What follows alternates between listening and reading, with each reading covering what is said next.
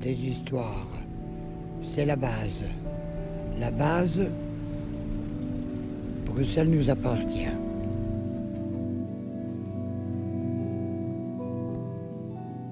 Bonjour chers auditorices et bon appétit si vous êtes en train de manger. Alors aujourd'hui quelques rayons timides de soleil nous accompagnent et nous le sentons ici à Panique, les cœurs sont chauds. Nous sommes en direct pour le numéro 110 de l'émission La Base, l'émission de BNA BBOT. BNA BBOT, petit rappel, Bruxelles nous appartient, Brussels behort ons toe, est une organisation dédiée à la mémoire sonore passée, présente et future de Bruxelles. Je me présente, je m'appelle Lisa Quaison et j'ai la chance de faire mon stage chez BNA. Alors quand mon collègue Flavien Gillier, qui assure en ce moment la technique, m'a proposé de faire un direct, j'ai saisi cette occasion pour interviewer une artiste et amie qui m'est très chère, Olivia Sténier. Olivia Sténier, bonjour. Bonjour, merci Lisa. Donc Olivia Sténier est comédienne, elle est metteuse en scène, dramaturge et autrice. C'est une artiste aux multiples casquettes. Elle est brillante, engagée. Elle fait partie de ces personnes qui inspirent par leur droiture, leur ténacité et leur élégance. J'ai tenu à réaliser son portrait pour cette émission car j'aimerais en savoir plus sur son parcours artistique, son rapport à sa pratique ou ses multiples pratiques devrais-je dire, ainsi que sur ses projets en cours et à venir. Alors comment ça va Olivia? Ça va, super, après cette euh, description euh, très, très élogieuse. Merci. euh, oui, merci beaucoup de m'inviter. Ben, avec grand radio, je suis un petit peu impressionnée. Oh, ben, moi aussi, en fait, c'est ma première, mon premier live, donc je suis aussi un petit peu impressionnée. Mais je suis super contente et super excitée. Mais ce que vous savez pas, c'est que ça fait euh, environ trois semaines qu'on avait prévu cette interview avec Olivia.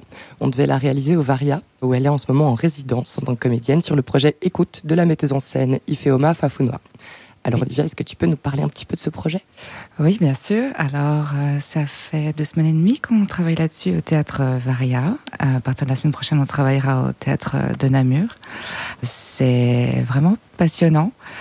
C'est assez spécial que c'est une commande. C'est donc deux théâtres qui se sont réunis, euh, le théâtre Varia et le théâtre de Namur, pour inviter une metteuse en scène nigériane, Ifeoma Fafounois, à venir faire ce qu'elle faisait déjà très bien euh, au Nigeria. En fait, ça fait huit ans qu'elle tourne au Nigeria et un peu partout dans le monde, avec la pièce Hear World, donc qu'elle traduit par euh, écoute en français, et qui est constituée de témoignages de femmes et euh, par rapport au patriarcat, donc euh, sur les, violences euh, subies par les femmes. C'est une pièce qui a eu énormément de succès et donc les deux, ces deux théâtres belges l'ont invitée à venir faire ce qu'elle fait déjà très bien, mais cette fois-ci avec des actrices belges. Et donc nous sommes six, six actrices de générations différentes. Ça va de 20 ans à 80 ans.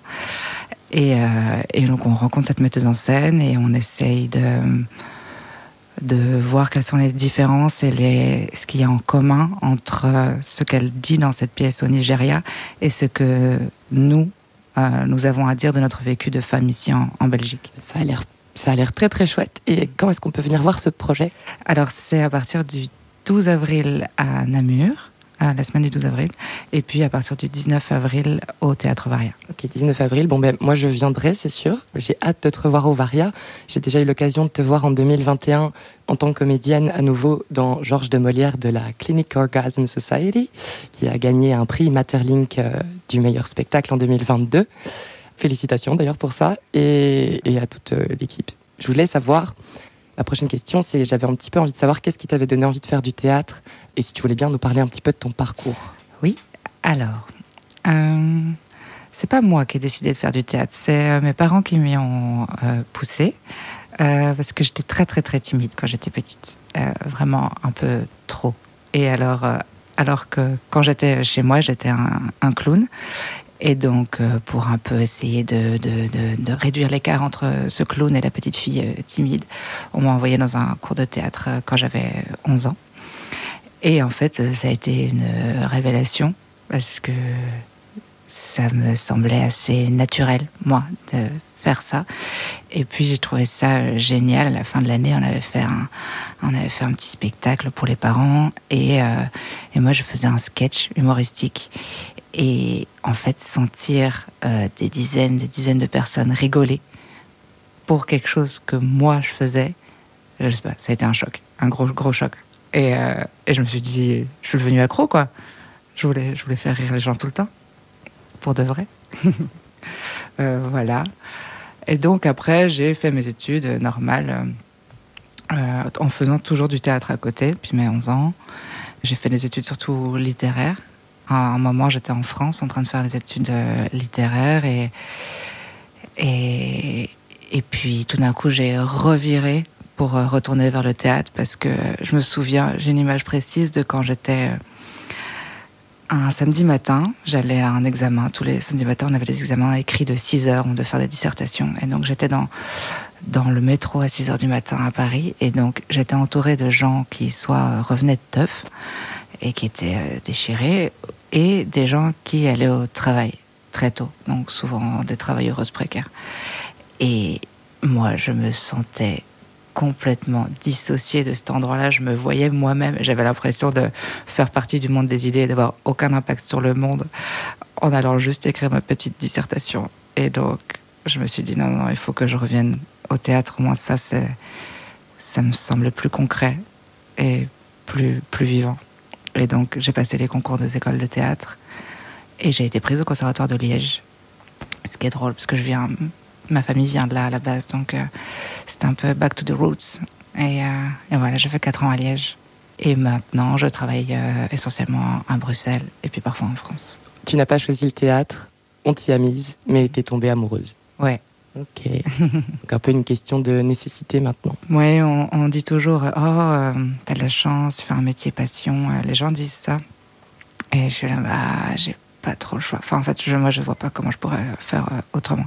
C'est super dur à faire comme métier. Vraiment, je veux pas mentir. c'est très, très, c'est très difficile. Euh, euh, même les conditions économiques ne vont pas dans notre sens. Euh, on donne pas beaucoup d'argent à la culture euh, et tout ça. Et puis, il faut vraiment se dévouer corps et âme. Donc, c'est vachement dur, mais, je crois que je ne saurais pas faire euh, autre chose. Et j'ai beaucoup de chance euh, parce que j'ai du travail et parce que on ne peut pas toujours faire exactement ce qu'on aime quand on est artiste. Et là, en ce moment, je travaille sur tous des projets avec lesquels je suis en accord et que je suis très fière de porter. J'avais trouvé une petite transition hier dans mon insomnie. Je me suis dit, ah, tu ne peux pas te passer de théâtre comme la vie ne peut pas se passer de musique. Et donc, je, nous arrivons à euh, ce morceau mmh. que tu m'as envoyé qui s'appelle Clara de, de, des Lois, pardon pour la prononciation, de Roseau et Aloe Black. Tu nous expliqueras après euh, comment il a marqué une période et, euh, et nous allons tout de suite le passer pour euh, nos auditorices. Um, ou peut-être pas tout de suite d'ailleurs, mais tu saurais me dire c'est pourquoi tu m'as parlé de ce morceau? Oui, alors ça c'est un clin d'œil à, à, à, Romain, euh, Romain Jo, euh, si tu nous entends, et euh, qui est comédien sur la, pièce que j'ai écrite et, et, que je m'enseigne, qui s'appelle Jeu de société. C'est une pièce pour enfants. Et Romain mettait souvent cette chanson quand on s'échauffait avant de commencer les journées de répétition. Et étant donné que c'était la première pièce que je mettais en scène, j'avais beaucoup de panique et parfois j'étais un peu tendue. Et cette chanson me détendait énormément et me permettait d'être capable de travailler après dans les bonnes conditions. Ah mais c'est super, j'espère que pour celles qui nous écoutent, ça fera le même effet si euh, elles doivent travailler. Donc nous allons l'écouter maintenant. Sol, vive amor. Yo no vivo ver. Que llegan a amanecer eh, eh, contigo deben querer.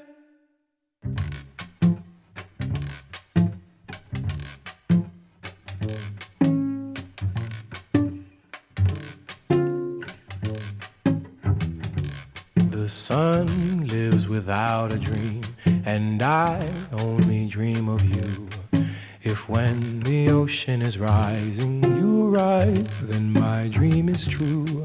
If when the ocean is rising you arrive, then my dream is true. The sun lives without a dream, and I only dream of you. If when the ocean is rising you arrive, then my dream is true. If when the ocean is rising you arrive, then my dream is true. I'll know it by the smell And remember by the taste, the moon so bright and full, let it shine on your smiling face. The full moon so beautiful, but no match for your smiling face.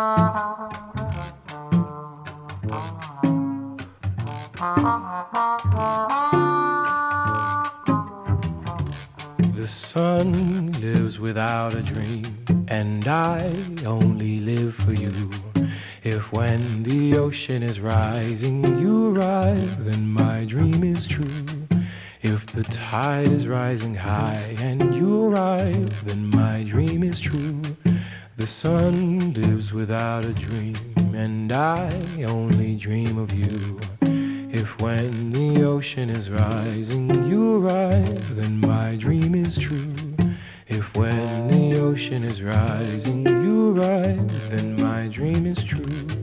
I'll know it by the smell and remember by the taste. The moon so bright and full, let it shine on smiling face. The moon so bright and full, but no match to your smiling face.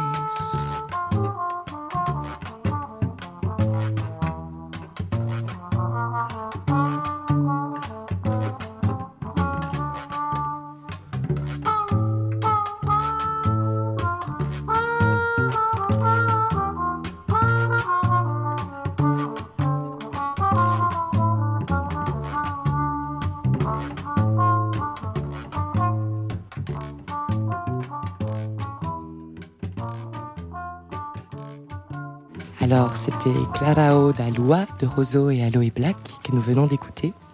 Et c'est Olivia Sténier qui est avec nous et qui nous a partagé ce morceau. Donc, tu parlais de, de ton projet jeu de société. Où est-ce que ça en est euh, pour le moment? Alors, euh, on a fini de la créer. Ouais, on peut dire ça. On a fini de la créer et on la jouera cet été pour la première fois euh, dans un festival pour enfants en Suisse. Ça s'appelle Au Pays des Enfants. Euh, voilà, donc c'est une écriture, ce qu'on appelle une écriture de plateau. Je ne sais pas si les gens sont familiers de ce concept. C'est donc pas une, mise en scène à partir d'un texte préexistant, c'est qu'on improvise et que en mettant ces improvisations les unes à côté des autres et d'une certaine manière, ça finit par créer une pièce. Nous, ça dure 50 minutes et après, on reste avec les enfants pendant 20 minutes et on fait un débat philosophique avec, euh, avec les enfants. Trop chouette. Donc, tu parlais de Romain Joe et Ouais. il y a une autre C'est comédienne. avec Roman Joe et Emma Cohen-Adria. Voilà. Ça, voilà, euh, ça parle des règles qu'il y a dans notre société. On utilise toute forme de jeu. En fait, euh, il y a une maîtresse du jeu et deux pions qui apprennent à jouer à un jeu, qui découvrent au fur et à mesure les règles. Et à la fin, forcément, on, finit par se demander qui vraiment agit sur l'autre. Et euh, la question qu'on essaie de poser, c'est de montrer que parfois il y a des règles qui sont là, mais on ne sait presque plus pourquoi elles existent. Et peut-être qu'il y a certaines règles qui sont pas justes. Mon, objectif secret, j'avoue, c'est de faire de la désobéissance civile euh, un mantra pour les enfants. Mais euh, bon, c'est quand même tout public et je pense que ça peut plaire à tout le monde. Et on jouera donc euh, cet été. Mais c'est surtout les enfants qui nous apprennent des choses finalement. Et moi, je trouverais ça très rigolo que des adultes voient des enfants regarder cette pièce et après réagir. Parce que au cours du débat philosophique, euh, après, on se prend des claques dans la gueule par les enfants de, de 10 ans. Quoi. La dernière fois, euh, il y en a qui commencent à nous dire oui, il y a certaines règles qui sont absurdes. Euh, moi, je comprends pas pourquoi on n'a pas tout- tous toutes les mêmes chances en fait quand on commence dans la vie. Euh, une autre petite, euh, alors qu'elle faisait vraiment la taille d'un- petit schtroumpf et qui dit euh, Euh, Oui, excusez-moi, moi je vois vraiment pas pourquoi toutes les femmes n'ont pas le droit euh, d'avorter, en fait, en fonction de où elles naissent euh, sur Terre. Enfin, toutes des choses comme ça qui sont. Enfin, sont, sont, sont beaucoup plus radicaux que nous. Enfin, je, je sais pas, ça me, ça me redonne confiance. je me dis, on, on est. Ça va. Heureusement que, que, que les enfants La relève est là. Ouais. ouais, ouais, vraiment. Il et elle sont, sont vraiment trop stylés. bah ouais, moi j'étais un peu frustrée parce que je suis venue, euh, c'était la semaine dernière, j'ai du mal en général avec les jours, mais euh, j'ai eu l'occasion de voir euh, cette pièce à la roseraie et j'étais un peu frustrée parce que je devais partir et du coup j'avais quand même envie d'assister au débat philosophique. Donc je fumais ma clope comme ça dans l'entrebâillement de la porte et j'essayais d'écouter ce qu'elle disait et j'étais là, oh non, je dois partir. mais donc tu as l'impression que ça ça permet de verbaliser, en tout cas chez les enfants, euh, enfin euh, surprises, et en même temps ça permet, ça leur permet de se questionner en fait sur des choses qu'ils n'avaient peut-être pas encore verbalisées. Bah, et euh, de débattre finalement euh, entre entre eux, parce que c'est toutes les vertus d'un débat philosophique, c'est que c'est pas nous qui apportons la matière en disant alors qu'est-ce que vous avez à dire des, règles est-ce que vous avez vu ça? On, Enfin, on n'essaye pas de prouver quelque chose ou de leur faire dire quelque chose. On leur demande ça. Vous avez, vous avez vu quoi? Et c'est eux qui disent quelque chose. Et alors on rebondit, on rebondit, on rebondit. Et donc en fait, en partant de ce que eux disent, on arrive parfois à des questions de, euh, et sur le pouvoir très très intéressantes. Quoi. Est-ce que euh, est-ce qu'il faut changer de système? Ou est-ce qu'il faut changer les personnes qui pilotent ce système? Ils finissent par débattre entre eux sur des questions euh, comme ça. Moi, ça fait longtemps que je ne m'étais pas posé clairement ces questions-là. Parfois, enfin, c'est rarement aussi clair, quoi. Voilà. Ça a l'air super. J'espère, euh, j'espère en tout cas que ça jouera à Bruxelles et que je pourrai revenir voir et assister à un débat, un débat philosophique avec les enfants. Alors j'avais envie d'enchaîner sur, enfin j'aimerais bien en parler plus, mais mm. j'avais aussi envie de te poser des questions sur ta première expérience en tant qu'autrice. Donc je sais que tu m'avais dit qu'on t'avait demandé d'écrire un texte par rapport à ton parcours personnel. Oui, alors j'ai eu une grande, grande chance de travailler euh, cet été avec euh, l'équipe de Adeline Rosenstein, dont la compagnie s'appelle Maison Ravage, euh, qui a créé la pièce Laboratoire Poison, qui était dernièrement à l'affiche à, Bruxelles. Et, et, en fait, en, travaillant sur cette pièce cet été, on travaillait à Marseille et à un moment, il y a eu une grande, comme ça arrive souvent en ce moment, une grande peur euh, Covid. Euh, il y a des gens qui étaient qu'à contact, etc. Et, euh, et en fait, moi d'habitude je n'en parle pas, mais là j'ai dû en parler. j'ai pris la parole du coup dans le groupe pour dire, excusez-moi, mais il va falloir faire gaffe et on peut pas faire des blagues sur le fait de porter des masques et des choses comme ça.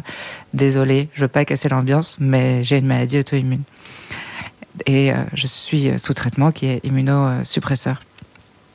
Non, immunosuppresseur, c'est un mot compliqué pour dire que je prends un médicament qui affaiblit mon système immunitaire et qui fait que du coup, moi, si j'attrape une maladie, eh ben, ça peut aller plus loin que pour euh, des personnes euh, en meilleure santé. Et en fait, donc cette équipe, cette super équipe a réagi à ça en disant, bon, déjà en faisant tout ce qu'il fallait en termes de protocole sanitaire et tout ça, mais aussi en disant, mais en fait, c'est passionnant. Ça nous intéresserait beaucoup que tu nous partages ton vécu et qu'est-ce que c'est, qu'est-ce que ça veut dire au quotidien pour toi en termes de charge euh, mentale, on va dire. Et donc, on m'a donné une heure pour leur parler de mon parcours. Et j'ai fait un exposé. Et à la suite de ça, en fait, je pense que j'avais besoin qu'on me pousse à, ça. Et à la suite de ça, j'ai commencé à écrire, du coup, par rapport à toutes les anecdotes que je leur avais racontées et tout ça. Et donc, euh, donc je ne sais pas exactement comment ça fonctionne d'écrire, mais apparemment, je suis en train d'écrire. Je pense que ce sera sans doute euh, mon, prochain spectacle. Je vais essayer, parce que ça, en fait, changer d'apparence, parce que j'ai une maladie qui s'appelle l'alopécie, donc, et qui fait que j'ai perdu tous les poils euh, de mon corps, cheveux, etc. Euh, ça fait que j'ai vu euh, le regard de la société changer sur moi. J'ai essayé de le voir autrement, c'est que, en tout cas, moi, ça a changé mon regard sur la société, et ça m'a fait pas mal de claques et pas mal de petites leçons comme ça. Et ça a nourri mon regard sociologique. Donc j'ai commencé à écrire là-dessus. J'ai hâte euh, d'entendre l'entièreté, mais en tout cas pour le moment, ce que je t'avais proposé, et tu m'as répondu par l'affirmative, c'est de nous lire euh, quelques, quelques extraits. Euh, est-ce que, tu es, est-ce que tu es prête? Oui. Alors. L'errance médicale, c'est très concret c'est voir un grand ponte écarquiller les yeux et dire Vous avez une deuxième maladie auto-immune, ça s'accélère. C'est partir de la salle du grand ponte avec plein de papiers et un grand bourdonnement dans la tête. C'est chercher le service pneumologie parce qu'il l'a dit. C'est se perdre dans deux couloirs avant de trouver. C'est se faire piquer le bras, on ne sait pas pourquoi, et un liquide bleu qui entre sous la peau. Puis avec l'autre papier, toute seule, monter beaucoup d'escaliers pour chercher la radiologie, se perdre encore, ne pas réussir à demander son chemin parce que la voix est bloquée dans une crise d'angoisse sourde, trouver la radiologie entre deux larmes, se faire engueuler parce qu'on ne sait pas qu'il faut lever les bras, se retrouver torse nu sans savoir pourquoi, ressortir, chercher le laboratoire pour les prises de sang, se rappeler vaguement quelque part que dans une autre vie, on était phobique des prises de sang, mais qu'on s'habitue. C'est tout. Diagnostic J'ai dégringolé l'échelle de la valeur patriarcale. J'ai toujours été la belle blonde. Je mesure un peu plus d'un mètre septante, je suis assez mince, pas trop musclée. Mes seins sont d'une grosseur correcte et mes fesses ressortent juste ce qu'il faut de ma silhouette. Ajoutez à cela un visage avec des traits fins, hormis une bouche dont les lèvres sont plus généreuses que la moyenne. On m'a toujours trouvée jolie. J'ai beaucoup été draguée.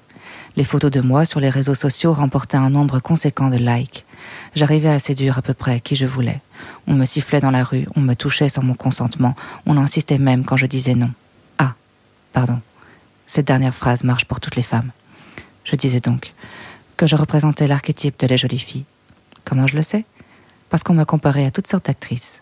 Angelina Jolie, Scarlett Johansson, Monica Bellucci, Keira Knightley, Julianne Moore. Oui, ces actrices ne se ressemblent pas. Et pourtant, j'aurais dû être le sosie de chacune d'elles. Je ne vois, dans ce qui pourrait les rassembler, que le fait que ce sont des femmes dont le physique est connu, qu'on a vu dans des films, sur les affiches publicitaires, maquillées, encensées pour leur beauté. Elles ont pu représenter le modèle de beauté féminine à atteindre, pour le commune des mortels. Je ne suis pas Angelina, Scarlett, Kaira ou Monica. Je représentais, comme elle, le gros lot dans un marché dont les prix sont fixés par les hommes. Ça, j'en avais déjà conscience quand j'étais chevelue. Je ne tirais aucune fierté de ma beauté. Je l'attribuais à des critères de beauté aléatoires, changeant d'époque en époque, de culture en culture. Il se trouvait simplement que je tombais bien dans les cases de la beauté occidentale du début du XXIe siècle. Tu prends un traitement pour une maladie et ce traitement affaiblit ta santé. Tu prends de ton plein gré dans ton corps quelque chose pour combattre ton mal et ce quelque chose vient provoquer un autre mal. Tu suis les conseils d'un médecin qui te donne quelque chose. Ce don, tu le prends et tu fais des tests, des rendez-vous, des prises, d'autres tests pour surveiller ce médicament. Je vais à l'hôpital pour surveiller mon médicament. Je vais à l'hôpital pour surveiller la chose que mon médecin, je fais confiance, me dit prendre. Prendre, me dit le diplôme, ce médicament, et je fais des tests pour être sûr des choses que ce quelque chose pourrait causer. Prendre, prendre, prendre, me dit le médecin, ce don, accepter, ingérer médicament, attention. Avoir de l'attention pour le corps qui ingère le médicament et les risques. Faire, faire attention, thrombose, risque cardio-pulmonaire. Il a dit Je reviens d'un congrès sur l'alopécie à Miami et tout le monde tirait des signaux d'alarme pour les effets secondaires de l'olumian. Mais ne vous inquiétez pas, ça ne vous concerne pas. Vous ne fumez pas. Vous ne prenez pas de contraception hormonale. Oups. Il paraît qu'on appelle ça les effets secondaires. Merci beaucoup de nous avoir partagé ça, Olivia. Merci pour ton temps aussi. Merci à Flavien qui à assurer la technique aujourd'hui. Merci à vous, chers auditeuristes, d'être restés avec nous. Merci Flavien, merci Lisa, merci beaucoup. Donc c'était la base, l'émission de BNA BBOT. C'est tous les premiers jeudis du mois, normalement. Et euh, j'espère qu'on se reverra bientôt pour accompagner cette fin d'émission. Nous repartons en musique avec Yael Naïm, dream in my head.